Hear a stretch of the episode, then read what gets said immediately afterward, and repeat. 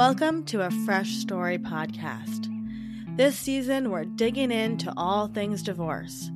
We'll be discussing the ins, the outs, the nitty gritty, all that stuff we don't talk about. Well, we're going to talk about it. Join us for everything you've always wanted to know about divorce, but were afraid to ask. Remember, you're not alone. Let's dive into divorce together.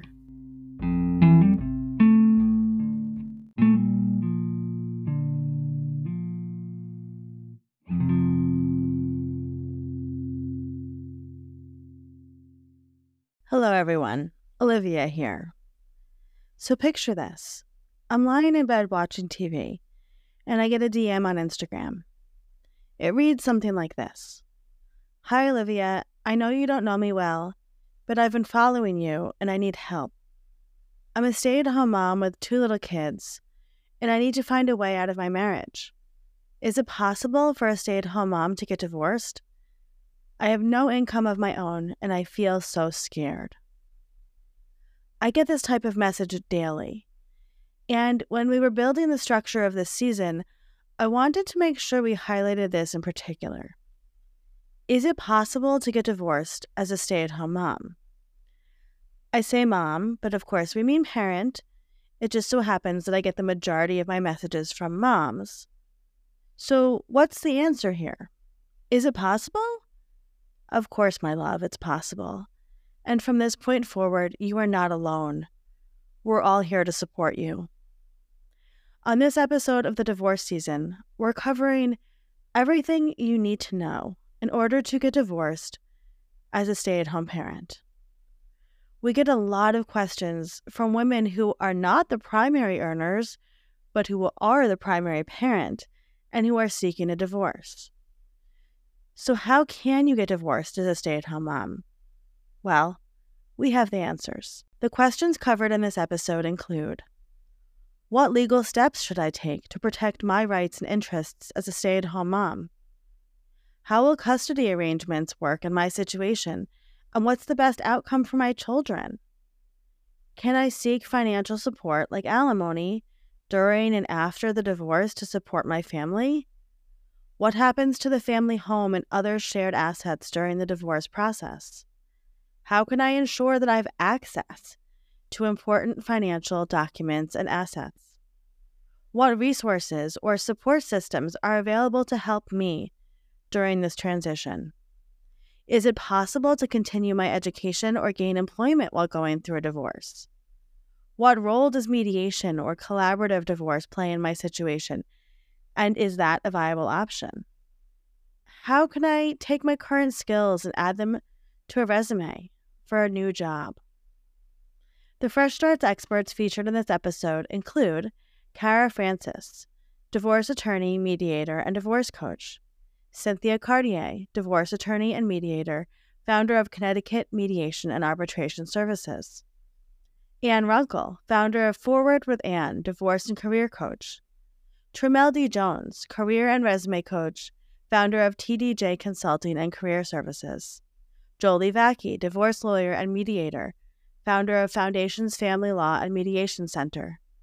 Janice Berner, CDFA financial advisor, financial planner, and certified divorce financial analyst. And Sarah Lyman, founder of the Purple Couch Divorce Video Support Course. Purple Couch provides on demand video courses directly from professionals in law, finance, and mental health. Remember, you can find more info on divorceguide.co, divorcemonth.com, and get in touch with all of these experts on freshstartsregistry.com slash experts. Don't forget, you are not alone in this process. We're all here for you so let's get started.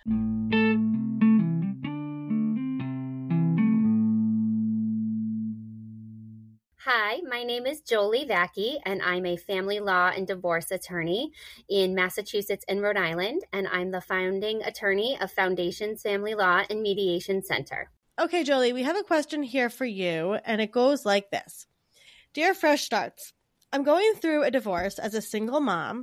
What legal steps should I be taking to protect my rights and interests as a stay at home mom? And obviously, you know, this is not um, legal, info, you know, legal advice necessarily, but from a from a overview standpoint, what would you say about this, Jolie? This is a situation that I have a lot of clients in when they're coming to me. I represent a lot of stay at home moms, and they're not the one that's bringing in the income to the family. A lot of times, you know, the finances are controlled by their spouse, um, and they're kind of in a desperate situation because maybe their spouse has cut off their access to their accounts. Um, so, what I would say is if you're thinking of getting divorced, you should start trying to put away some money into a little rainy day account. Um, open up an individual account, even if it's 5, 10, 20 bucks here and there. Just start adding to it so you have something to fall back on and at least have a consult with an attorney or be able to pay a retainer to an attorney because you're not going to want to navigate this alone, especially because your spouse has the spending power. They're going to be able to get an attorney. Um, so get some money that you can use to consult with an attorney or hire an attorney. And then also um, to think about alternative housing arrangements because sometimes you need to get out of your house and you haven't been able to go to court yet. So if you're able to get some funds stored away because usually it's not just a an immediate decision that you're going to get a divorce. There's been a lot of um, time you've, you've taken to put into this big decision. So do that leading up to when you're actually going to file um, another thing is while you're still with your spouse, if you haven't been involved in the finances, you want to try to find out and educate yourself about everything you can with your finances. Um, you know, you may not have even signed off on tax returns. Maybe your your husband signed for you electronically. Um, look for things around your house, bills that are coming into the house. Look for anything and everything. Take a picture of it on your phone. You don't even have to take the actual statement, just so you can start to try to piece together the puzzle of what your financial picture actually is because we have found that, especially cases where one of the spouses has their own business, this is a, a, situation that's really ripe for people trying to hide assets. So, if you can try to preserve anything and everything heading into the divorce, that's really going to serve you well. Um, another thing to know is that some states allow attorneys to file motions on behalf of a party to ask that the other spouse pay for the spouse's attorney's fees. So if you can have enough to get a retainer for your um, an attorney, you can file they, that attorney can file a motion asking for more funds for you to be able to continue your, your legal representation. Um, so that's an important thing to know. You might want to ask about it because that's a way that you can continue to pay your attorney without having the funds in your bank account available to do that. Um, and then I would say you want to start. Um, gathering important documents. So, your marriage certificate, the kid's birth certificate, social security cards. If you don't know where these things are, start to look for them um, and try to create a file where they're easily accessible to you. Um, and then really you're just going to want to build your divorce support network even before you file for divorce because this is a marathon it's not a sprint. Besides having an attorney you're going to want to have a lot of people on your side to help you get through this. Um, and i know that fresh starts has a lot of great resources for this but whether it be getting into counseling if you're not in it already getting a divorce coach whoever and whatever, whatever floats your boat. There's tons of modalities out there. Just surround yourself and get that support network set up ahead of time because it'll be too overwhelming and you'll be too in the weeds once you actually file the divorce. So, those would be my tips.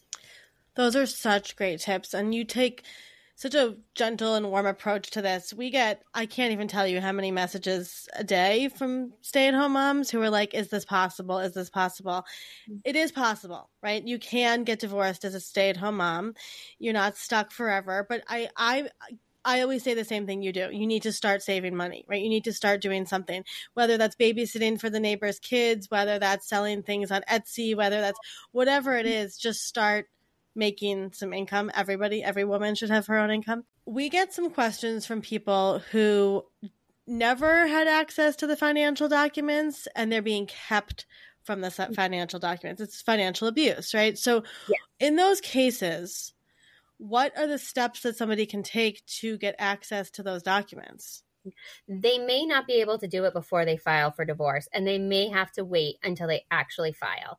In Massachusetts, where I practice, once a divorce is filed, each party has to supply mandatory financial disclosures to the other, which includes the past three years of all bank statements, retirement accounts, stock accounts. So if you really don't have access now, you will be able to get access after. And if there's not a mandatory exchange in your state, then you can at least um, serve discovery requests to the other side asking for these documents to be provided to you and your attorney. And if they don't comply, then there's um, a motion you can file in court mm-hmm. for them mm-hmm. to be compelled to provide it to you.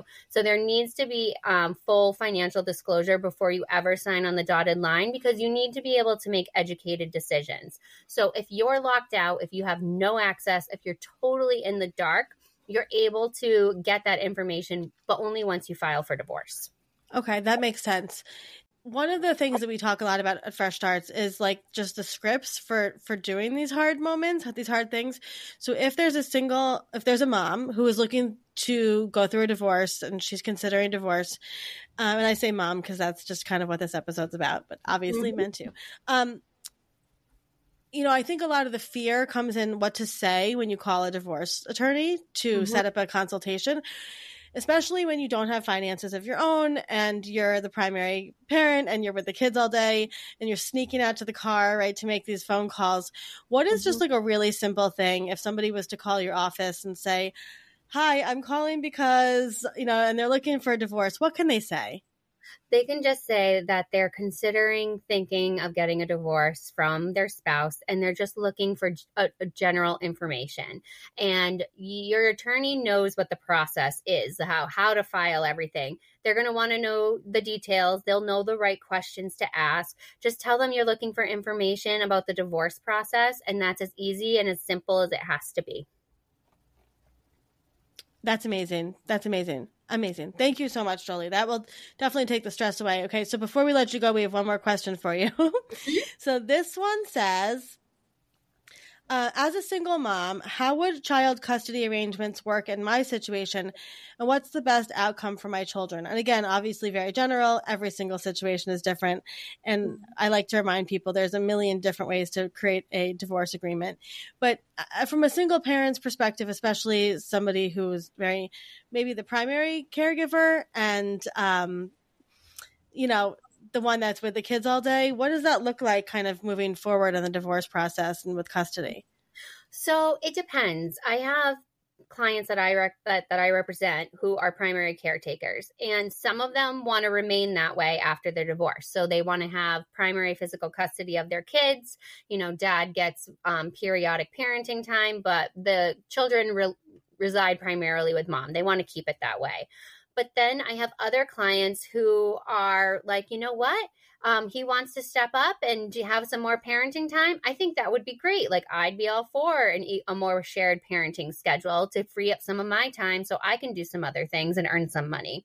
So it depends on what your goals are after the divorce. If it's really important to you to stay home with your kids, maybe until they go to school at a certain age, or if you are um, open to having more time um, for your um, your spouse.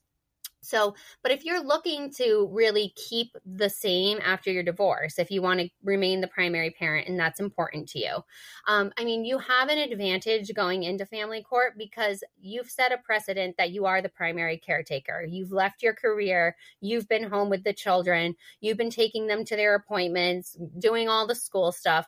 You've been doing that. So you have the advantage that that should continue if you know when the marriage is no longer intact however i will add a note of caution here because um, as at least where i practice and from other jurisdictions i've heard there has been more of a move for judges to kind of start at a default that parents should have uh, joint custody, physical custody after a divorce, unless there's a really good reason not to.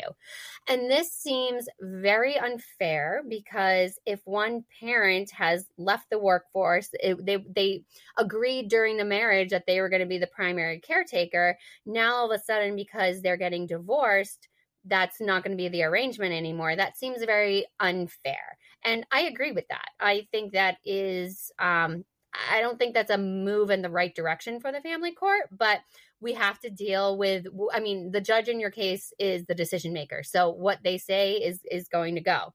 So to set you up for the best possible position to try to maintain that primary custodial status after the divorce, I would just make sure that you are the one who is doing all the things for the kids. Get it documented by all kinds of outside providers possible teachers, doctors, dentists, um, extracurricular activities, their coaches, all of those people. They should know your name. Um, they should know you're the one that brings them to the things, that signs them up. Um, make it known that you're the parent who is really managing and um, coordinating everything for your kids. Um, and also, I think another thing that's important here too is um, talking to your kids about what their wishes are after you know um, what their family looks different and getting their input. It depends on their age obviously um, but if they're old enough you know it, it, it, it might be worth it to see like what do you think would be a good reason a, good way to split time between mom and dad's house? Um, and maybe that might take some of the burden off of you too because if they're okay with spending more of a split time, that might give you some relief and like be like, okay, maybe I maybe I can be open to this change where I previously wasn't.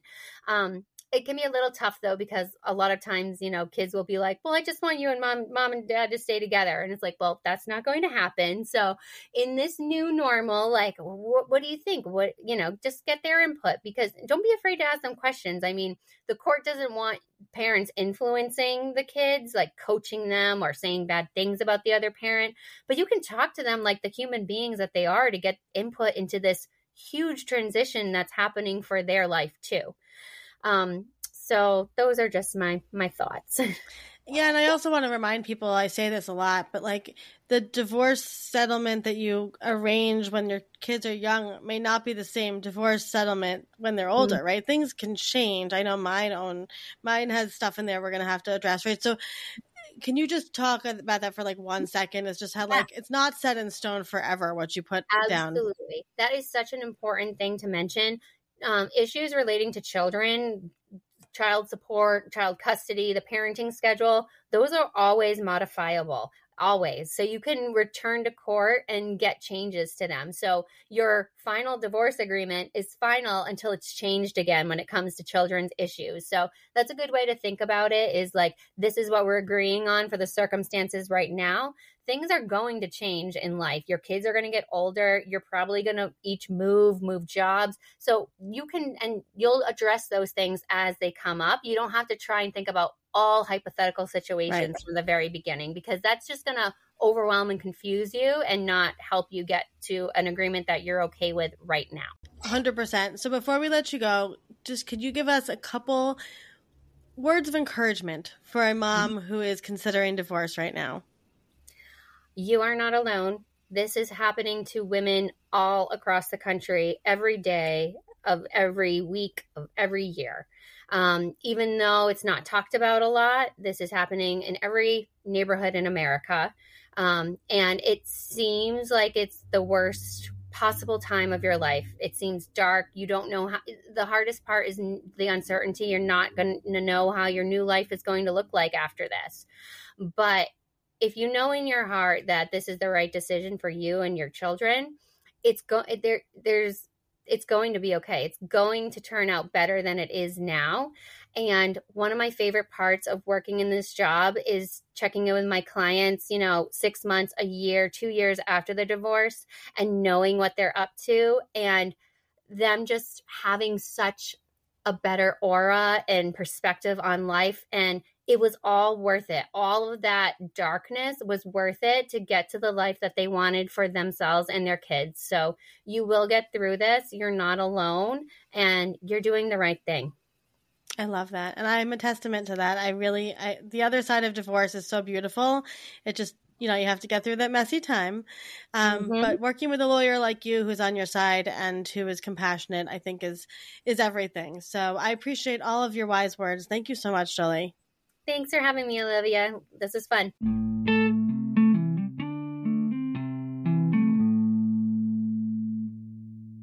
So, my name's Tramel D. Jones. I am a strategic success and workplace wellness coach. And I know that that's a long title, but it really encompasses all the things that it takes to get your job and then keep it. So, anytime you're thinking about what gets you the job, whether it's resume writing, cover letters, um, interview prep, all of those things to get you there, I'm happy to help you with. But I'm also happy to help you once you get that job and maybe you run into some static with a coworker, you're dealing with a bad boss, or you're just trying to figure out how to move up swiftly within the company. That's really the unknown part of career coaching. People don't realize that once they get the job, there's still so much value that a career coach can offer. And that's the reason why I've kind of split my title into success and workplace wellness. Okay, Tramel. So, question came in and it goes like this Hi there. I'm currently a stay at home mom and I haven't worked in any capacity beyond being a full time parent for years. I'm in the middle of a divorce and I really need to start looking for work. How can I take my current skill set and add those skills to my resume for a job? This is such a great question. And um, whoever wrote this in, number one, I want to tell you that you're not alone. There are a lot of people who are trying to figure out how the heck do they write a resume when they haven't been present in workforce for a while? And so I want to tell you, you have value. And the thing is, sometimes it's hard on your own to kind of piece that out. So as a career coach, like I want to make sure that I identify what are the hidden tasks of value that you've been doing since you've been out of the workplace. And a lot of this comes down to basic things we do as parents period that we don't even think matter, right? So obviously you're paying bills, you're balancing books, right? You're meal planning, you're managing time, right? You're transporting somebody, whether it be yourself, your children, a family member, whoever the case. There's all these different skills that take a lot of coordination that we can really parse out and make sure that they are showcased in a manner that connects with a position. But what I would say first is if you haven't had the time to be really self reflective and pull out what are the things that are your strengths, it's going to be really hard to look at a job, any job, and feel like you have anything to offer. So, step one, and this is the precursor, before you even think about where it is that you want to apply, we need to do some career planning, right? We want to make sure that we look at your strengths and we take out the things that are going to be helpful for any job. Those are your transferable skills. So that's anything from customer service, communication. Those are those things that people can't teach, and we get them through life experience, right? So we want to take those and put them onto your resume. The other thing that we need to do is then start to look at positions that are going to be helpful for what your current situation is. So if we look, I always tell people to use something that I call the bullseye method when looking for positions. And the reason why I'm referring to it as a bullseye is because, as you know, the bullseye starts with dead center, right? That's right on point. And then from there, you have another circle that's outside of that, and then a circle outside of that, and a circle outside of that. I want you to think about this bullseye as you being the center. Start looking for positions that are literally connected to where you are physically. I do this with Google Maps. I literally open up Google Maps and I look to see is there somewhere within walking distance where I can work? Because the more time that you spend transporting yourself to where you're going to work, that's time away from your family or whatever it is that you're taking care of outside of work, right? So from there, if I can't find anything in walking distance, I'll then go to the next circle. What's within the next five to 10 minutes of travel? And then bigger and bigger and bigger. So that bullseye method is going to help us identify positions where you can apply that are as close as possible. And then, of course, if you are already maybe um, someone who previously did something that was in the upper echelon of like degreed positions, maybe you were a lawyer in a past life, we want to then, um, instead of using that bullseye method, we want to tap into your network. I tell people talk to your friends and see who's hiring within your network first, because those are usually the people who are going to speak as highly about you as possible. And they'll be able to tell you the things they know you're great for. And don't second guess them. Don't say to them, no, friend, I don't think I can do that. If they suggested it, they see something in you, go ahead and apply. So, in order to have a resume that works for all of these situations, whether you're using the bullseye method or you're connecting with your network, we want to take all of that soul searching, those strengths that we identified before, and we want to put them into your resume, whether it be in the top section where we literally are going to label it strengths, and we'll put those soft skills and possibly any hard skills that you've identified and been able to maybe uh, do some training online, or maybe you've done some volunteering. We'll put those things on your resume. And then we'll go through and we're literally going to talk about your gap. I think some people get really scared about, oh, I don't want to tell people I've been out of the workforce. The thing is, it's going to come up. But the, the problem with our fear is that when we think about it and give it so much power, it can overtake everything. If instead you put it in your resume and you literally make it what it is, it's no longer the focus. Instead, this person reading your resume sees your gap as the honesty that you are providing and starts to look elsewhere for the value that you bring. I know that's a lot, but I hope that answered the question. It did. I have some questions back for you. I Good, think good, that's good. so helpful. So, what about remote jobs? How do you feel about Ooh. those? I love remote. I mean, I'm going to be honest with you. Um, as we are getting further and further away from the pandemic and organizations are getting backed up as far as them needing to justify having these office spaces, we're starting to see that some opportunities for remote are vanishing. Now, I don't want to alarm anybody with that. Remote work is going to exist probably from now until forever, simply because there are startup organizations, and that is all they do because it's easier to start a business and have a workforce that's all around the world and not have to pay those Right. big fees. So I just need you to know that some people are going to tell you, well, there are no more re- uh, remote jobs. And, you know, they're probably thinking about that one job that they have where they're not allowing them to go work remote. There's always going to be remote positions.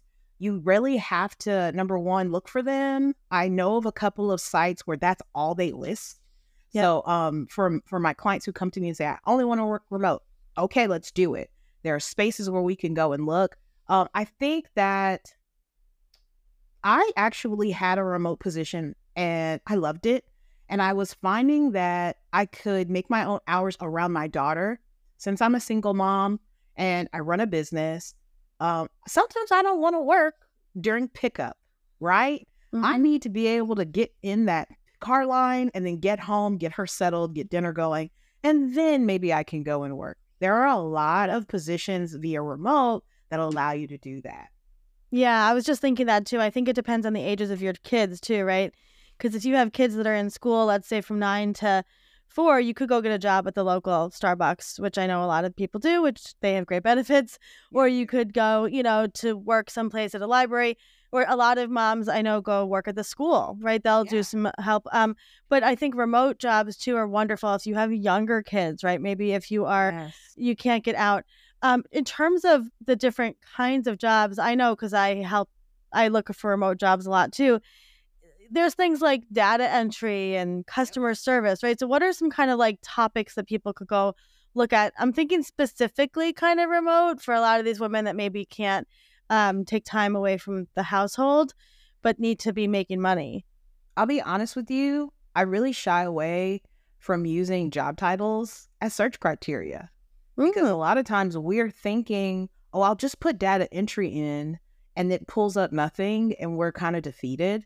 So Yeah. instead, I like to stick with some broader terms until I find what I'm looking for and then kind of um, parse in a little bit more from there. Now, like I mentioned, there are a couple of places where you can go and look for 100% remote jobs or just um, that's all they post. Mm-hmm. Um, I actually follow a couple of people online who have vetted on online positions that are. We're not talking about take surveys, okay?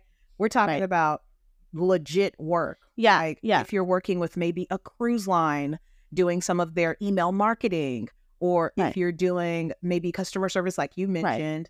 Um, the the online job that I had was I was a relationship coach, and we did it all via text or online chat.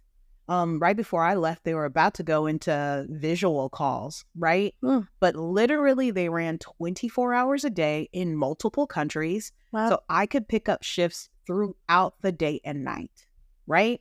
So this made it so easy for me to be able to, um, you know, get my daughter up for school, take her to school, drop her off, me get home, maybe eat something, get on, and I would be on until she got out of school, right. and then uh, maybe I would take, because of course I'm a coach myself, so I would take my take my own coaching calls, and then sometime if I felt like it, I would take more calls through Mm, into the the cool. dead of night, right?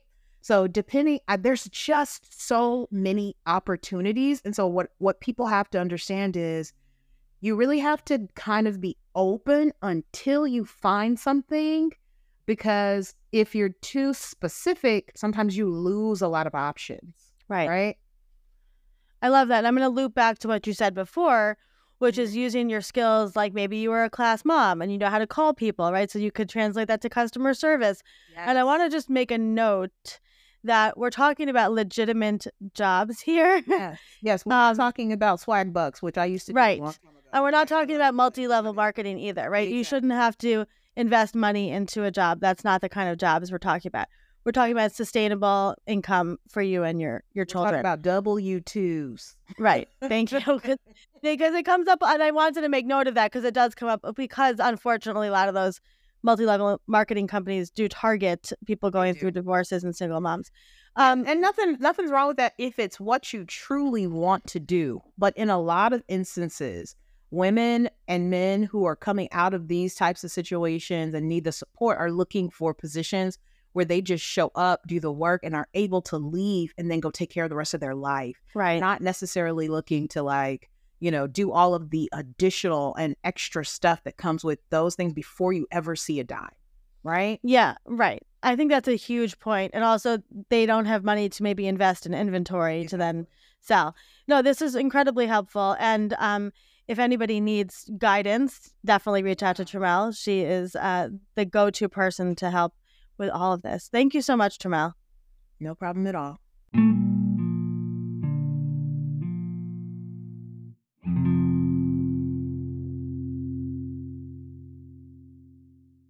Hi, I'm Kara Francis. I am a former divorce lawyer turned divorce coach, as well as a divorce survivor.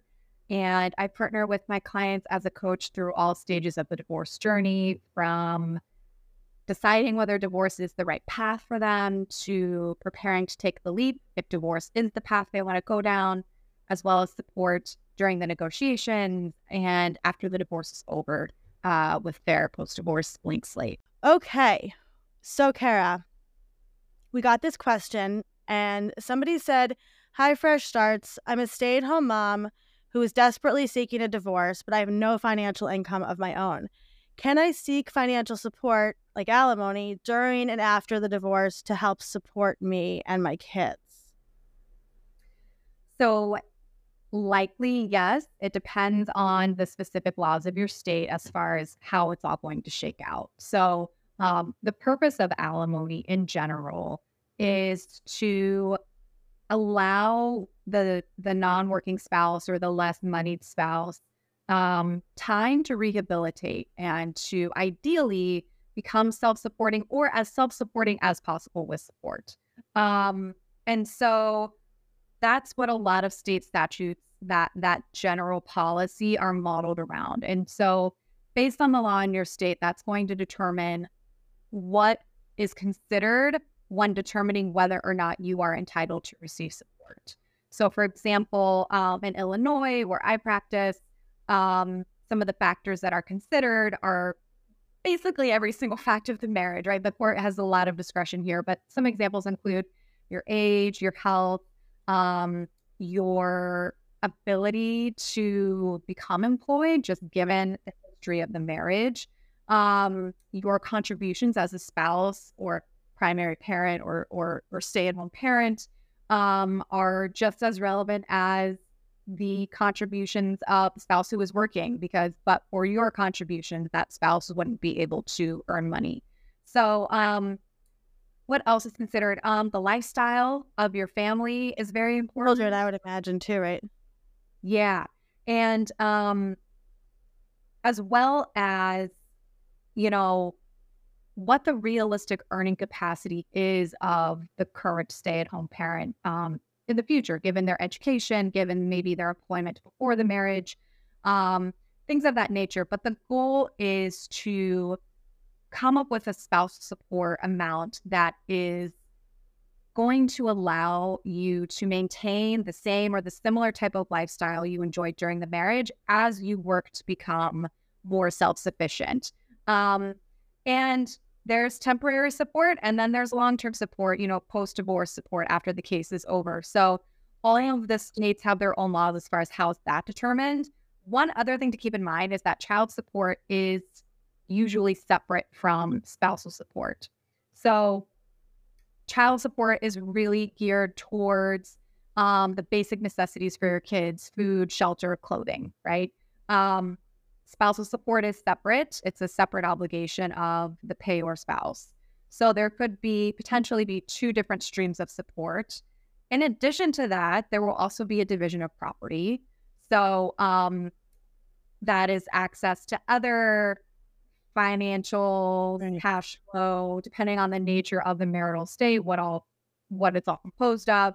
Um, and the division of the property is also relevant for purposes of support. So if you and mm-hmm. your spouse can't agree on all of these things, the court will kind of look at the whole holistic situation. And the goal, again, is to ensure that the spouse and the children enjoy the same type of lifestyle or similar lifestyle post divorce. I like that you said it's like a bridge, right? It's like a bridge to like the next steps because if you were a stay at home mom for 12 years, you you, you know, that was your full time job, you're gonna it's gonna take you a little time to get your act together to uh, you know start your next career fresh start. So, um, in terms of figuring out what you need from that, is that something that a divorce coach could help you work through a little bit? So, I think the most important components are, um, you know, that factual consideration of all of those factors that I mentioned. Um, determining what your your spouse's income is. So like what is the pie that is available here?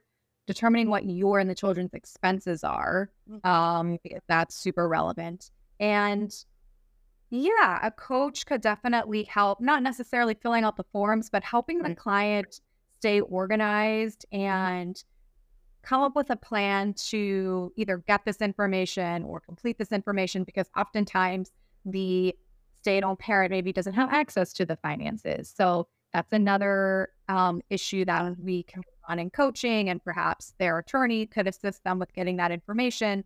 But again, the purpose of, of the coaching sphere is to provide that support that you don't necessarily get from your attorney, um, of somebody who's been there, who's seen it personally and professionally in the case, um, and who knows what issues to be on the lookout for and how to stay ahead of the game.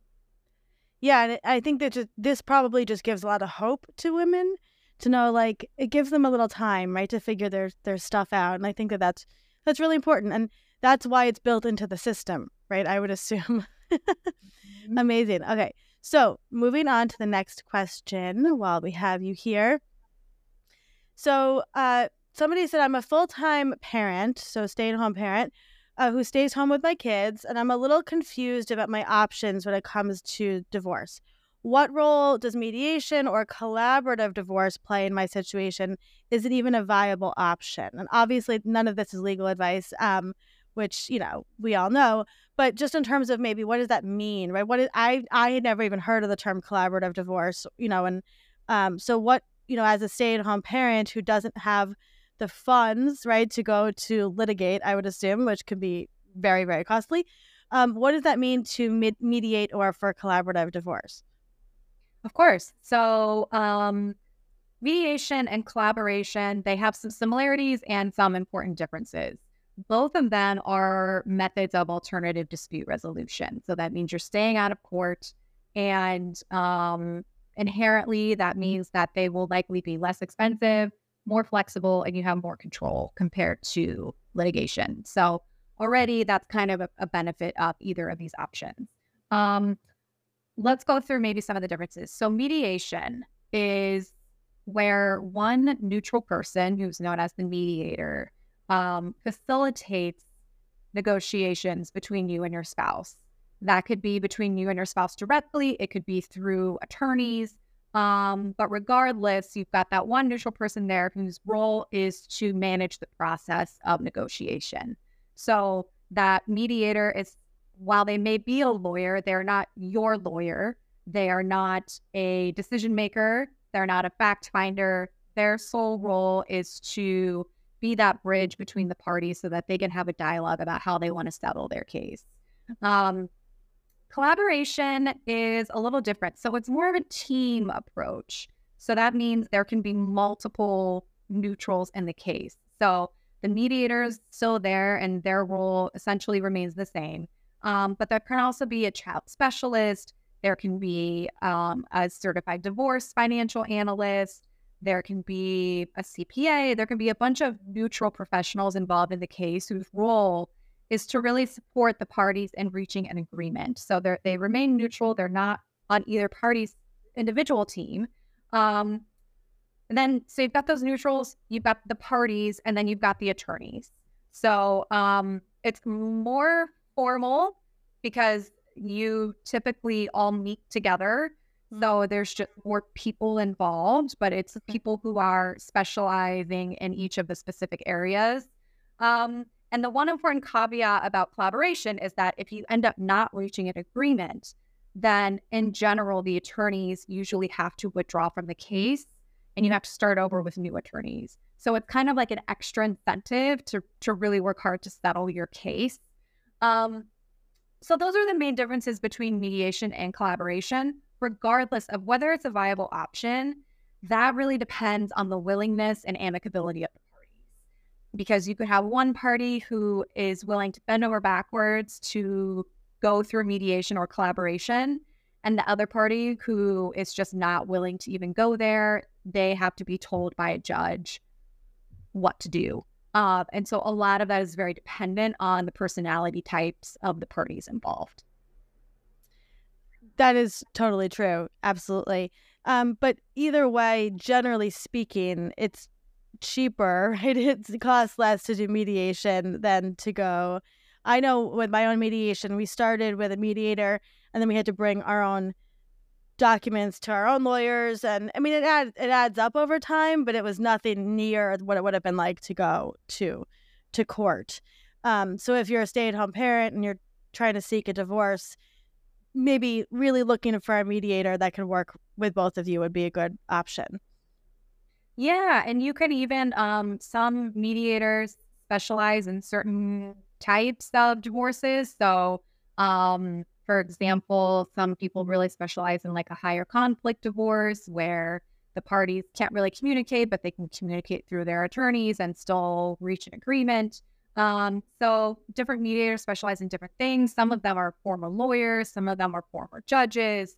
Um, some of them are just trained as mediators. So mm-hmm. really again comes back to doing your research and finding the mediator who's going to be most aligned with your unique case. And just before we let you go, Kara, as somebody that works with a lot of uh, particularly women going through a divorce, if you are listening to this and you're a stay at home parent or a stay at home mom and you feel so hopeless, like, you know, you don't even know how to work your way out of this, what would be just some, like, a wise words that you could give to them to get them going on this journey? I would say one day at a time. small progress is still progress. When you think of it big picture, it can get really overwhelming, all of the things that need to happen, especially if you have kids. Um, all you can do is take it one day at a time and stay present in the moment. I know that that's easier said than done sometimes. Um, but if you're worrying or stressing about the future, you can't play full out in the here and now. And right now is all we have. So try to stay present, take it one day at a time, process your feelings along the way. Don't let them bottle up. Um, and most importantly, you can do it. It's been done before, and you you have the power to do this. It's just um, it's all about believing in yourself and and knowing that you can do it. And if you need help, Kara works virtually nationally as a coach. So she's there by your side too. Thank you so much, Kara. You're welcome.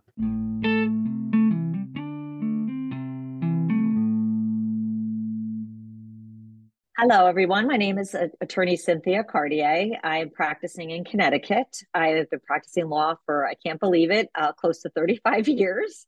Um, and I focus primarily on family law um, and estate planning and, and all things related to family and elder law. Okay, Cindy, we have a question for you. So, this question comes to us from a stay at home mom. And she says, What happens to the family home that we live in and other shared assets during the divorce process with the context that there probably was one parent who was the breadwinner and one yeah. parent who was staying home with the children? So people have to remember or be or understand that a marriage is a contract. And even though it's not written as as laid out a contract of what each other's responsibilities, it is written in the law. And essentially, each party has an obligation and responsibility to each other to provide support, both financial support and emotional support and the like. When you're going through divorce, if one party has been the primary breadwinner, the court will look to that person and continue to support and the marital home at least temporarily um, and possibly more so in the terms of child support and alimony down the road. Those are things that you would ultimately either agree upon or the court would order. But temporarily the courts will automatically put what they call pendente lite which means temporary orders in place maintaining the level of support for the home. So the, the most challenging thing is when somebody initially files for divorce there's a lot of emotion that goes on, a lot of fear, a lot of concern, especially if it's that breadwinning spouse that's filing and the other person's like, wait a minute, I didn't even know he wanted divorce. And now here we are. So the best thing you could do at that point, obviously retain counsel, but to get there and ask the court to make these temporary orders. Part of those temporary orders can also be legal fees. So the court can order legal fees if you're not working because, you know, you're staying home taking care of the children.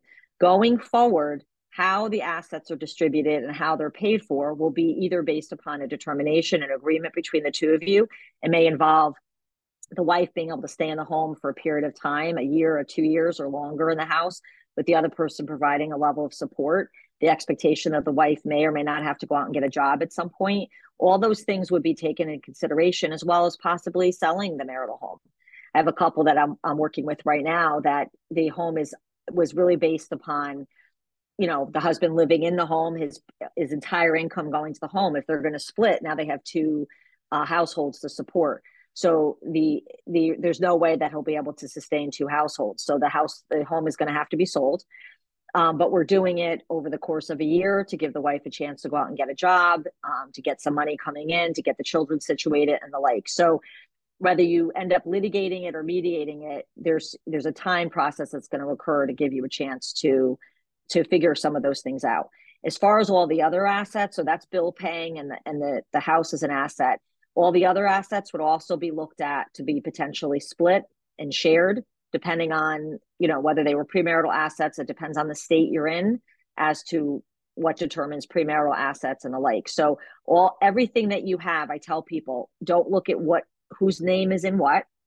It doesn't matter uh, we have to look at all the assets collectively and we determine what assets would would be considered as part of the marital estate and not. Yeah that's super helpful. I think something that i didn't know going into this and i try to tell people when they come to me is that nothing happens immediately right? You're not going to be kicked out of your house typically right immediately. Yes absolutely and there's yeah. always always ways to do things right? So like i know full transparency, like in my stipulation, it said something along the lines of like, I had to refinance the house under my name only, so I paid the mortgage, and he, I had a year to do it or something like that. Otherwise, the house yeah. would be sold, right? And I wasn't even making a ton of money at the time, but I had was yeah. making enough to eke out the refinance right, for the mortgage. Yeah you know, and there's people who have all different situations. I know we had a lot of options laid out to us by our mediators and by our lawyers. So I just yeah. want people to remember that there's so many options out there for that. Um, if if you had any advice for uh, the parent that was not the breadwinner, just in terms of general like finances and protecting themselves during this time, what would you say for that?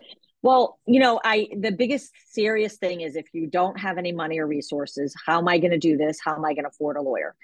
But it's important that you do have legal counsel and legal representation. So if the if your spouse is not inclined to do mediation um, and bear the cost of that, because again, if they're the breadwinner, then you have to get yourself an attorney. Legal aid is an avenue if you if you don't have resources, but they do look at total household income lawyers take credit cards. They take you know um, you know other sources of payment and they will also depending on the husband's assets and income and the overall assets in the marriage um, they will make a determination about whether or not they can handle your case. I don't want to speak for all counsel but that's how they would look at it.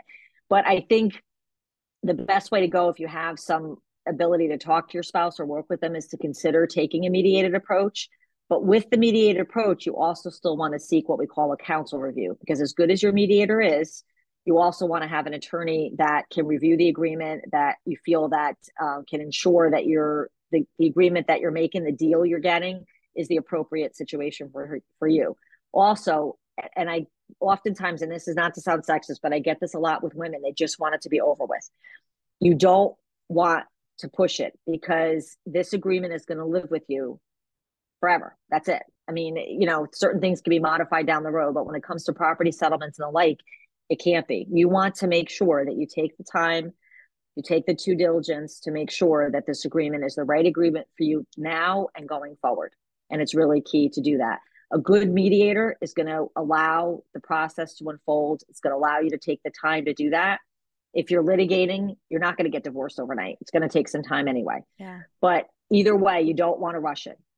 I just talked to a friend of my uh, daughter's. She does an activity. They have a mediator, and she um, came to me for a counsel review. And same thing. I just want it to be over with. I can't deal with this anymore. I'm like, no. like, listen to me. As hard as this is, and I know it's hard, and I know you just want to put your head under a pillow. I get it, but you have to persevere because at the end of the day, you don't want to look back and go, "Oh, I shoulda, coulda, woulda." Now I'm I I can't do that. So it's important that you have a good team around you and you take the time to do that. And again, as someone who's not making income, there's also a huge fear there because you're afraid of how you're going to manage all this. But give it time, it will work through, it will work itself out. And there are resources and people out there that can help. Yeah, and we have a lot of resources on other podcast episodes as well as at Fresh Starts and how to update your resume, get remote work, get everything you need to make a little money. Because I believe every woman should be making money, even if it's $5 a day. You need to have something in your pocket. Um, yeah. that is all super, super good advice. And just to remind me, mediators can work, do they have to be in the same state or can they work anywhere? They can work anywhere. Um, it's, you know, when I do provide legal counsel, it can only be in the state of Connecticut where I'm licensed. Um, but as a mediator, you can work anywhere. Yes. Yeah, I did that same thing too, Cindy. I we had um well multiple mediators. We bounced around and then we ended up with a mediator and we had our own lawyers and the lawyers ended up you know hashing everything yes. out so it was a as as calm as you could make it i would say yeah. um, but it's a really great method i think for a lot of people to uh to you know remember that it doesn't have to always yeah. be like this huge you know going to court movie scene well, and the you know, I tell people the beauty of doing mediation or collaborative divorce, where you both have counsel but you work in a mediated like environment, is that it provokes and and and entices and encourages and forces in some contexts for you to communicate. And part of the breakdown of the marriage is the lack of communication, the lack of connection, the inability to work together.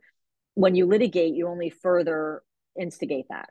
So you're only further adding to the acrimony. So with mediation, you have the ability to start taking a step back to, to work through the issues. You know, and I tell people oftentimes it will feel therapeutic, but it's not therapy. I'm not a licensed therapist. But anytime we're talking about things that are important to us, there's an emotional component. I I could and I do, I litigate business resolutions, I litigate employment issues. There's still an emotional component to all of those things. But it's how you work with your emotions and how you manage it will help you get through it um, but again, in divorce in particular, especially where you have kids, we talked about this, you have to continue to work together.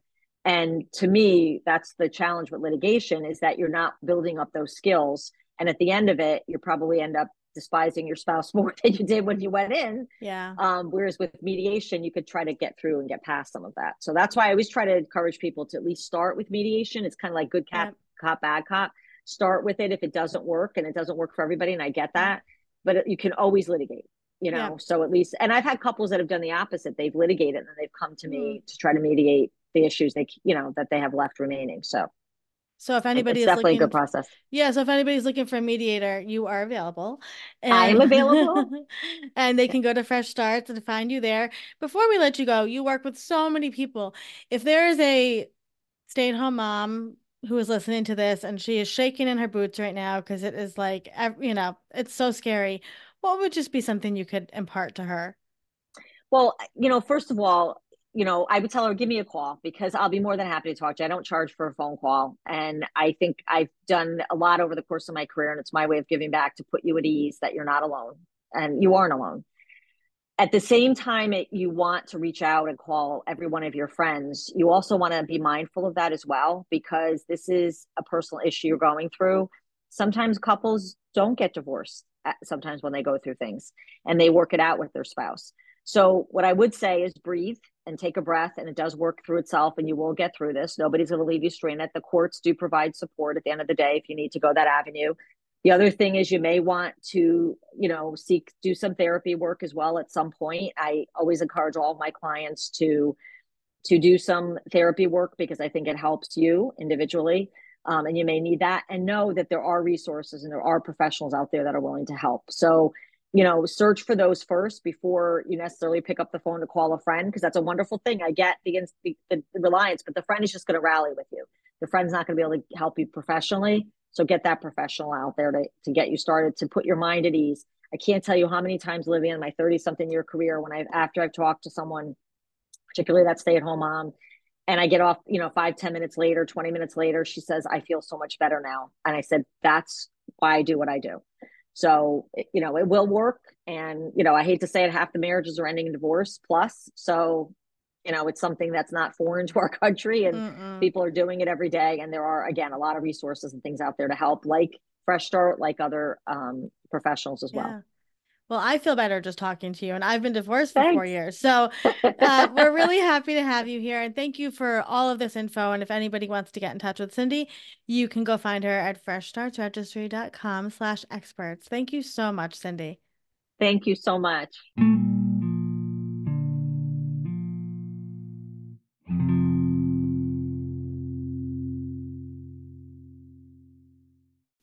I'm and I'm a certified public accountant and a certified divorce financial analyst. After 20 years as a CPA and a finance and audit director with Fidelity and other companies, I became a CDFA because I have personal and a lot of professional experience with divorce. Okay, Janice, I have a question for you here. So we get this question actually a lot from people, and especially from women who maybe are the primary, you know, child care providers, they're home, and a lot of women especially want to know if they're going through a divorce how can they ensure that they also have access to the important financial documents and assets within the family system? So what can they do janice? Uh, okay so as we contemplate divorce think of divorce and i would even argue not contemplating divorce the more involved that we can get and more exposed we can get to our financial house the better and what does this involve? Well, there are key financial documents that you want access to. One of which would be your tax return, which you are signing off on every year, even if it's over the kitchen table or somebody sends you an email and you electronically sign. That document contains a lot of information about the source accounts that are generating, for example, interest income. right? Or dividend income. That means you have an investment account.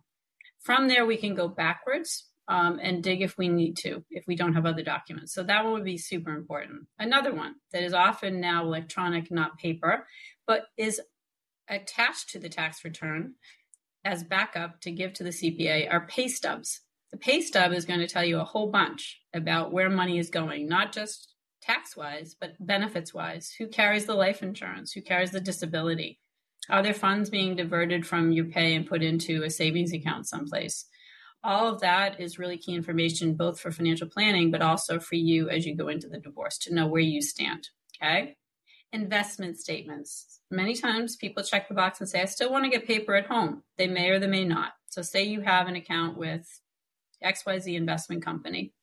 You may see an email come through every once in a while if it's a joint account that says your statement is ready to view. Doesn't matter from what time period that statement was, click on an old email, go through your sent email and your incoming email and, and search under the name of your investment company, for example, Fidelity, and see if something pops up. Click on that link and print a statement. That's going to give us account information, it's going to tell us how it's invested, right? Preferable is not just a balance, but where do those monies sit? If it's a listing of the different mutual funds or ETFs that it's in, all the better. Then I know the ex- risk that you're exposed to currently, the kinds of returns you should expect, etc. Okay. You may have login credentials, um, meaning that you are accustomed these days to getting online and seeing your accounts. I would tell you that as you contemplate divorce, because sometimes people go in and change things, try to gather this thing, this stuff ahead of time maybe quietly if you think the other person is just going to get emotional and shut things down on you. Go in, log in, try to get as much as you can from there or from the paper, and just start a file someplace. Keep it someplace secret for yourself. I hate to say, but you know, we all know we all get sort of protective of information when we feel challenged. Um, and it's much easier to do this way. Now, say you can't, okay, say the divorce is already underway what's going to happen and expect in the process is after you've interviewed your attorney, as we were talking about earlier, and if you've found someone or you're going through mediation, there'll be what's called a discovery process, where one side asks the other side to produce these financial documents, investment statements, mortgage statements, any debt statements for cars that are owed money on or credit cards. Say we own, we have a joint debt through a credit card company that'll be basically subpoenaed and the other side will be forced to produce them. But the key for you is try to do it ahead of time so that you have it, but also you want a starting point because then sometimes what happens is funds disappear. I hate to say it. They either get spent intentionally or unintentionally, and we want a trail, right? So if we had a joint savings account at one point and you think you might still have it, keep the old statement, make a copy of it. Okay just identify um, assets that you think have come up in conversation that you may have. And if you don't have any idea and you haven't been part of the finances at all, anything that you can pull together is more helpful. So, in talking to somebody like myself, a certified divorce financial analyst, we're going to ask you questions about what does life cost? I have no clue. My husband pays the bills, or the reverse, my wife pays the bills. I see that too. I promise. Okay, well, just tell me how you live your life as a former auditor, I can recreate for you where that money seems to be going. And then I'll poke at things. I'll say, what kind of credit card do we use? Do we take money out of the bank to pay for these things? And we will come up with a way to identify costs of living, where the assets might be, where the debts might be. And my goal is to remove as much stress from you as possible by asking that, those questions and helping you. Yeah, that's super, super, super helpful. And I think it's important to remember, like you said, with that discovery, what's it called? The discovery discovery process. The discovery process. So even if even if you're in a situation where you cannot access things and you're being it's being withheld from you, you, you will have your legal team in, in exactly. to help you there. Yeah, I love that. That's super helpful. Um, amazing. Is there anything that you would like to add, just in case somebody's listening and they're in the thick of it with a divorce and you work with people going through divorce all day what would be just some wise words of encouragement you could give to them janice? Uh, bites out of the elephant and it applies to the whole process as well as gathering the documents. It can be overwhelming when you go to see different members of your team. Um, your divorce team should include as i mentioned somebody financial, somebody with the legal profession, right? And somebody, um, I would I would tell you as well, in the coaching side or the emotional side. All Yeah. the members of your team are going to be asking you for things. On my side, if you share with me information and you enable me to give that information to your attorney or someone else, I can do that. So you don't have to submit the same documents over and over. Just rely on those people who you trust and who you're who are taking care of you in the process to help you take bites and then take a pause. Okay. Life goes on. During this process, you've got another life. it shouldn't be a 48 hour job. So go for a walk, go see a friend, take a hmm. complete break from all of this and give yourself a break today because it all will work out in the end. But you need your emotional strength and your physical strength to help you with all of this too. Oh, such good advice. Thank you so much, Janice. So happy to be here, Olivia. Thanks for asking.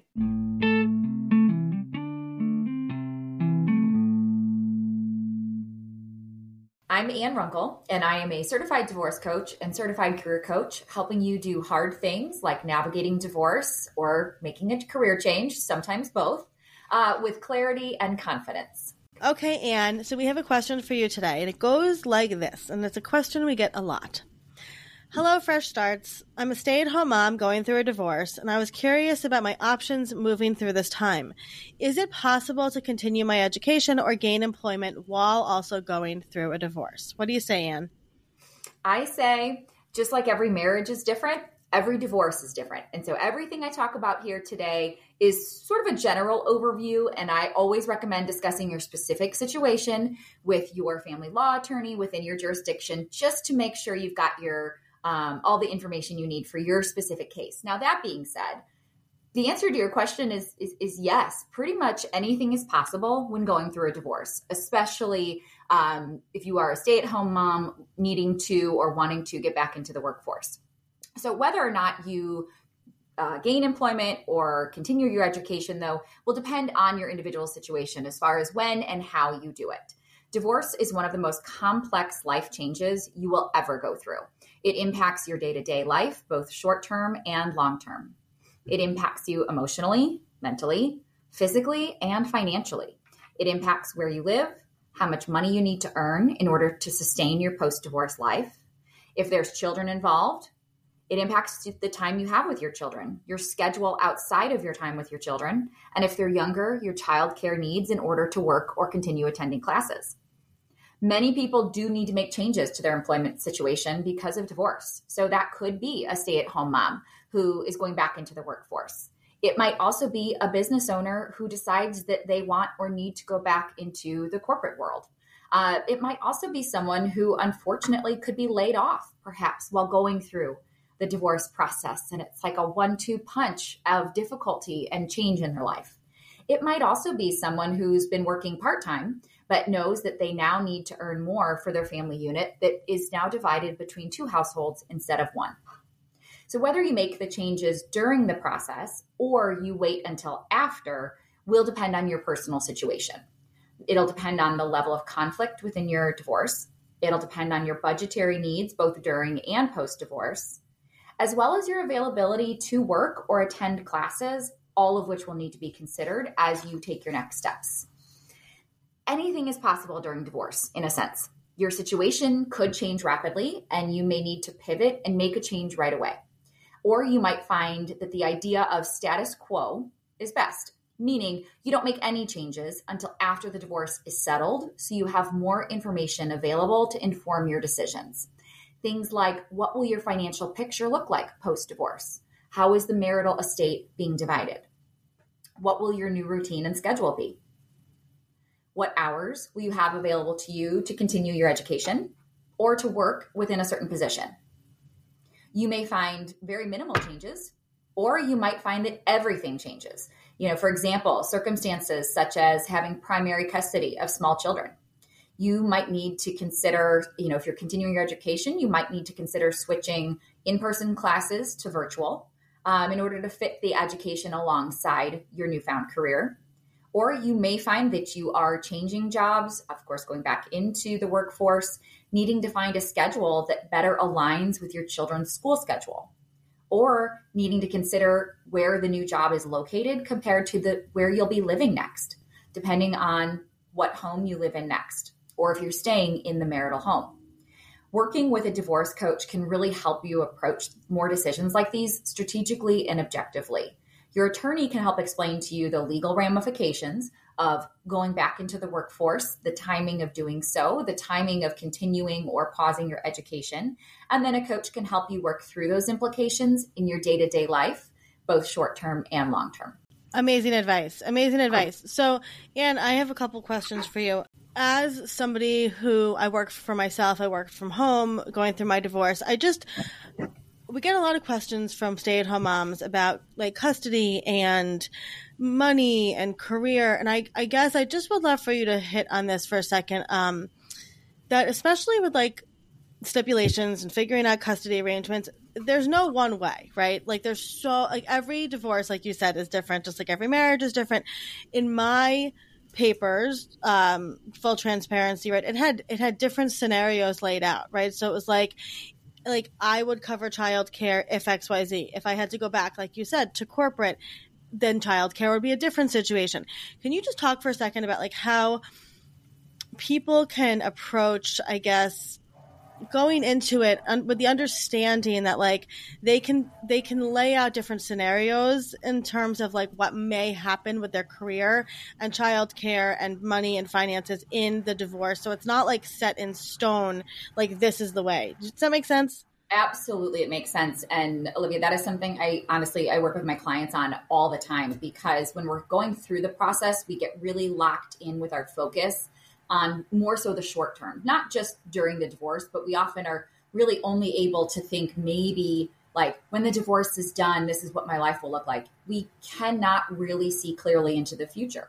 So, what I'll tell my clients is, um, you know, remember that your life is going to evolve dramatically in ways you can't even see right now. So, when you're working on your parenting plan, when you're working on your uh, divorce decree or settlement, you know, it's, it's, it's referenced a slightly different mm-hmm, way in each mm-hmm. state. Um, but when you're working on that, you know, yourself, if you're doing it pro se, which means you're doing it on your own, or you're working with an attorney, I do always recommend people consult with an attorney, at least short term project, you know, topic based, yep. to get some real insights into your regular uh, your rights and regulations in your state. But to really build some flexibility into that plan. So things like um, putting some sort of threshold for earning differences that could trigger a recalculation of child support or could trigger a recalculation of expense sharing. So if party A uh, reaches a threshold of however much money above what they're earning now, that could trigger a recalculation. If there is a significant change in employment, such as creating a business right. or you know something outside of your own control, you get yep. laid off, which happens a lot, especially right now. I'm running into a lot of people yeah. navigating layoffs. I've been laid off myself twice. I get it. Um, but you want to put language in that's yeah. going to say, you know, if there is a significant circumstantial change in employment for either party, expense manage uh, expense splitting, excuse me, um, maintenance, child support calculations might be revisited. So right. you're sort of building that clause in because yep. what we want to remember is when you are in a low conflict divorce, which means you're able to make decisions together you you might think to yourself, well, we'll just revisit this if we need to. We're getting along great right now. We'll just, you know, if we ever need to go back to this plan, we'll just talk about it then. But what's hard is you don't know what your relationship is going to look like with your co-parent down the road. So you want to build your plan for when you don't get along. You mm. need a document to be the trump card when you can't make decisions together. And so much change can occur in earning potential in actual earnings, in uh, your career, yeah. in your job situation. There's so many unknowns, and your kids are going to change so much during the course of your lifetime. Um, you really want to build some fail safes in to reconsider or reevaluate parenting schedule, childcare expenses, um, who carries the insurance benefits yep. for the children or child, etc. Yep. And it doesn't have to be, you know, you don't want to have to get so caught up in having language for every possible scenario. You really want to work with an attorney, I would recommend at least, to Yeah. review the most simplistic language possible that Yep. allows revisiting when something significant happens. Does that make sense? And is that Totally. helpful, do you think, Olivia? Very, very helpful. Very, very helpful. And I will give like my own example, just to, like full transparency, right? So I was working from home. I work from home. And so my divorce stipulation, my kids were three and five, right? So again, like you said, Anne, it was going to have to eventually change anyway. We didn't even put college in there yet, right? So, uh, my stipulation says because I'm working from home, I would cover the expenses of any babysitters because my son was young at the time, or anything that I needed to work from home. If I had to go back into an office position or back to teaching or whatever my previous career was, my ex and I would split the mm-hmm. childcare expenses, right?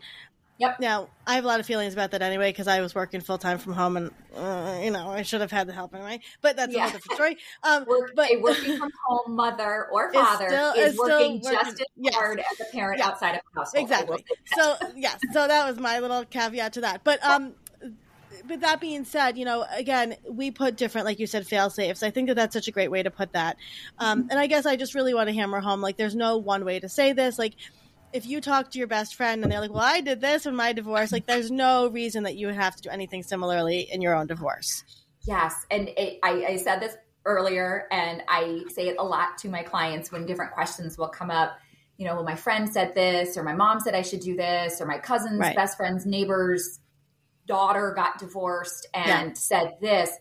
Every divorce is different. There are Yeah. so many layers. It's like the proverbial onion.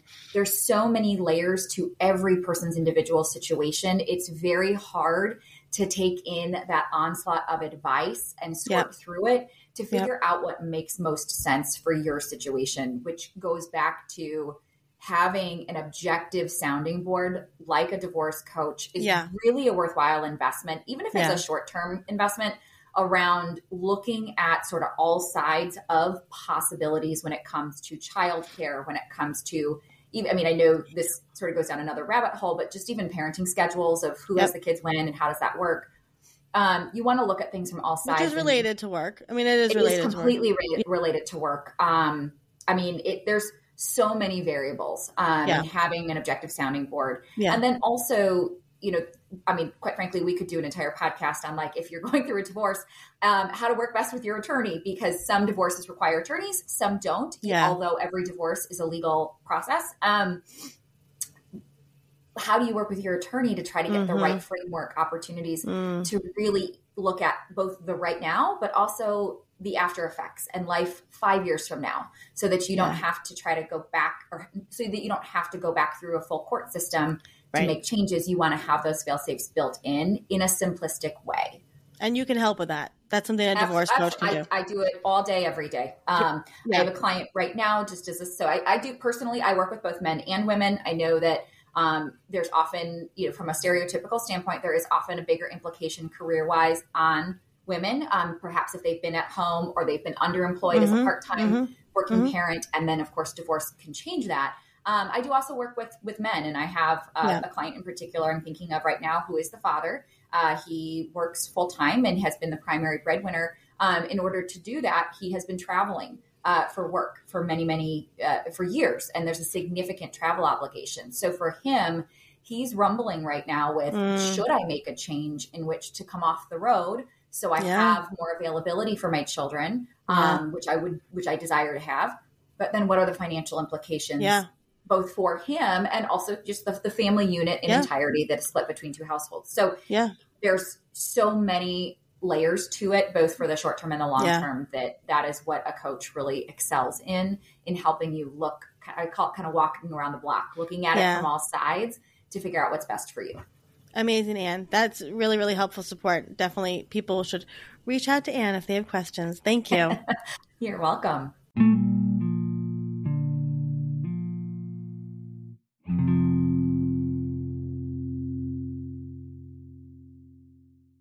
I'm Sarah Lyman, founder of Purple Couch, which is an online video course to help folks through their divorce.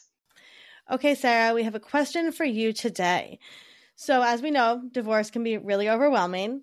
What resources or support systems are available to help people during this transition, and specifically on this episode, we're talking about women who might be, um, you know, not available to spend a ton of money on going to coaching or going to all these things. So, what's available to kind of just like divorce is a whole other world.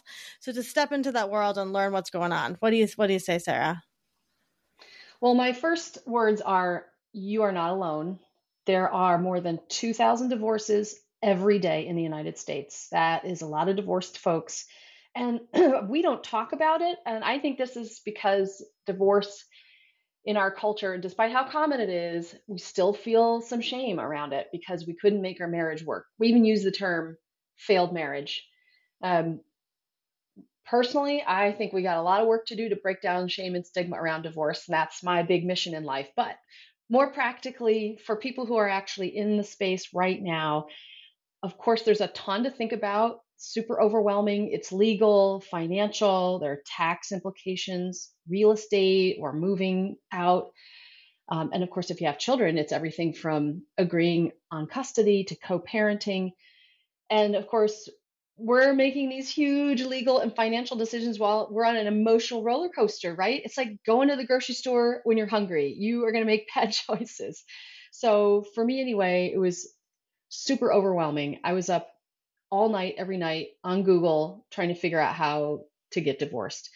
And what I was craving was some synthesis, right? I wanted these re- resources because there's a ton out there. There's millions and millions of hits when you Google how to get divorced. Um, I wanted these resources vetted and organized by someone I trusted, and I know that that's what you're doing, Olivia, on Fresh Starts. It's amazing what you what you're compiling here, um, and I wish that was around when I was getting divorced, and at, that didn't exist at when I was going through it. So um, I also created a resource for what I was looking for back then. So I interviewed a bunch of experts. I interviewed a divorce attorney and a financial advisor and a tax preparer, child psychologist, mental health counselor, and I pulled all of that amazing expertise into an online video course. And for folks, you know, of course, I feel passionately about this this um, service that I've created, but I think it's and I think it's um, a great place to start when you don't even know where to go. Right? It's like, okay, here's some foundational information so you can start to feel like you have a little bit more control and a little bit more power. Um, for me, uh, there were some key takeaways for me when I was going through divorce and that I learned sort of through these experts as well. Number one, you don't have to go to court. Um, there are four legal paths to divorce, and litigation is one of them. It's most expensive. It may be appropriate for people who are not in a in a power balance. Um, but it's not the only choice. Um, there's a whole bunch of other options out there, um, including kitchen table divorce, which may, is on the complete opposite um, end of the spectrum. And you may need a lawyer, um, even if it's just to make sure you understand your rights and responsibilities and review your paperwork. Um, just because you hire a lawyer doesn't mean you're going to court. I think that's another big thing that I learned through that process. Um, and if I had one more takeaway, one more piece of advice, even for people who are feeling like completely financially overwhelmed by it, it's I started seeing a therapist, a mental health counselor, and it was the best decision I ever made. Um, it helped me really process what was going on through the divorce and all my other life stuff that, you know, it turns out, wow, I really contributed to my quote unquote failed marriage. Uh, I have some responsibility to take in that. So, anyway, I know it's a lot, but those are my three big takeaways um, for people who are just feeling overwhelmed and don't even know where to start. Uh, first of all, we love Purple Couch. And, you know, while we have all of our experts who we love, what you're providing is so empowering because, like you said, Sarah, when you're considering divorce, especially if you don't necessarily have divorce in your family or in your community, you don't know the language, you don't know the lingo, you don't know who you need on your hype team, right? All of these things. So, what you did by interviewing these experts and and also it's very affordable, right? How much is purple the yeah. the course? Yeah, it's under four hundred dollars for the whole yeah, course. It's very affordable, right? So, uh, much more affordable than working with a coach or you know having a consult with a lawyer even right? Not that it takes the place of those things but it will start right. the introduction. And i love what you said. It's really empowering right? So for anybody that's listening and they're considering divorce and you're maybe in that like really like journaling phase i like to say right? And you're yes. maybe talking about it with your therapist i i highly recommend going and working through the purple couch course because it's going to give you so much information that then you know, when you go talk to a lawyer, because the first thing the lawyer is going to say is, What do you want out of this divorce? Right. And exactly. I remember being like, I get to want things, right? Like I get to say what I want. So highly, highly, highly recommend working through the purple couch um, course. What were some of the really interesting things that I mean you mentioned this, but that you learned in interviewing some of these people that you kind of like can't stop talking about even still to this day? Yeah. Yeah, these folks are amazing. And I I keep adding to the list. This this is the beauty of, of an online business is we can keep growing and expanding. Um, yeah, I mentioned the the hiring of an attorney. I personally hired an attorney, and my ex, now ex husband, was really angry because he thought it meant it was going to turn into a battle. What I needed was someone to explain to me, like I said, what my rights and my responsibilities were. And it's both. It's not just what can I get out of my husband or whatever, right. but it's like, what are my responsibilities as well? Um, and uh, it my divorce was not my choice and so i was feeling completely unmoored so meeting with someone who was compassionate and listened to me and listened to like you said what do you want out of this sarah um, mm-hmm. like was incredibly helpful even though we didn't go to court and we we figured out a way to do it amicably and not everybody can do that um, there are high conflict situations with abuse at the heart of it and those folks need protection. They may not be able to do the whole do DIY paperwork, and I I strongly recommend folks. And there are free services um, for people in abuse as well. Um, for me, it was it was a huge a huge thing to be able to talk to somebody who shared my values that was another big learning that I had. I just happened to find I've looked in the the proverbial you know yellow pages, not that those exist anymore, but um, I just found an attorney, and it just happened to be someone who shared my values. Not everyone would have counseled me in the same way. I, some attorneys are more geared towards litigation, and that's not what I wanted. It just turns out that I happened to find someone who shared my values one big takeaway I learned through all these experts I interviewed is if the first attorney you meet isn't working for you, go hire another one. They work for you and they're not all the same. And so if yeah. it doesn't feel right to you, go talk to somebody else. That's they're a yeah. professional. They'll be fine. and how scary. It's like so scary, right? It's like everything feels so big. And I want to just drive home the fact that this is a course, right? So you can do this at your own time. You can do this with your headphones on. Nobody needs to know what you're doing, right? Because we hear from a lot of women specifically, like I'm considering divorce, but I'm afraid to do the research. Maybe your Google searches are going to get searched. Maybe there's things that are going to come up. So this is something you can buy. And like you said, Sarah, you're constantly adding to it. I know you're so passionate about the program. And it's just this like bolster of education that you need so you can feel super empowered when you step in to the next phase, whether it is calling a lawyer or changing a lawyer or just even calling a therapist, which I also say is the first step that you should always do. Absolutely. Absolutely. Yeah. So, um, as somebody that's gone through a divorce, Sarah, what would be some like wise words that you could just like impart to women who are going through this right now? Mm. Well,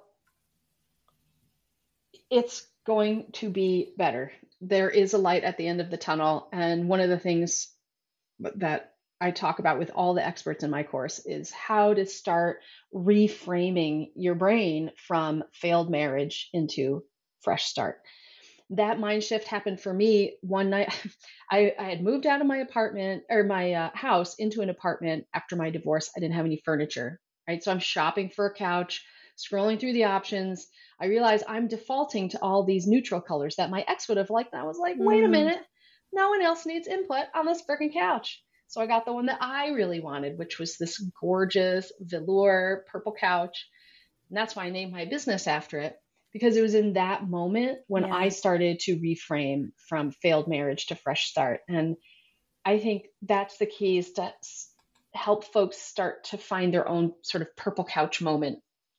Mm, I love that. That's exactly why we do what we do also here. It's like Exactly. those you don't realize, right? That like a lot of people have never gotten the chance to make a decision like that. And so it's, you know, you start to I always say like build that uh, flex that joy muscle again, right? And say like, Oh, what love color? What color do I even like? Right? I remember doing the same thing, putting up artwork, and I was the same. Everything was neutral, neutral, browns, tans, and I was like, but I like bold artwork, and I like all these things. So I love that you named the company after that. Is there anything else about the course you'd like to share before we let you go? Well, I am just I'm just so proud to have known these experts, and they're still um, deeply connected with the with the business, not just legal and financial. But we go we talk to a child psychologist, um, we talk to someone who she calls herself a pastor for people who don't do church because it can be a really big spiritual um, shift for people who are are going through divorce. I talked to someone who works with children on emotional regulation. Um, so there's just so many pieces in this sphere around the financial and the legal part of divorce. And so looking at it holistically, I think is the only way to move forward. And I think the biggest takeaway is we need more community and that's exactly what you're building olivia with with fresh starts registry is like we need more community to talk about what's normal what are the options just because your second cousin had a this particular divorce experience doesn't mean that yours has to be the same so there's lots of paths to this and it will get better Mm, I love that. Definitely, definitely check out Purple Couch, and we'll have all the resources in the show notes so people can go grab their copy. And I know you're very available to answer questions and support people also. So thank you so much, Sarah. oh thank you olivia and thanks for the work you're doing Before we sign off, a quick reminder. The information shared in today's podcast episode is for general knowledge purposes only.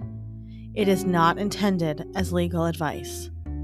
We are here to support people through divorce, but when it comes to legal matters, be sure to consult with a qualified professional.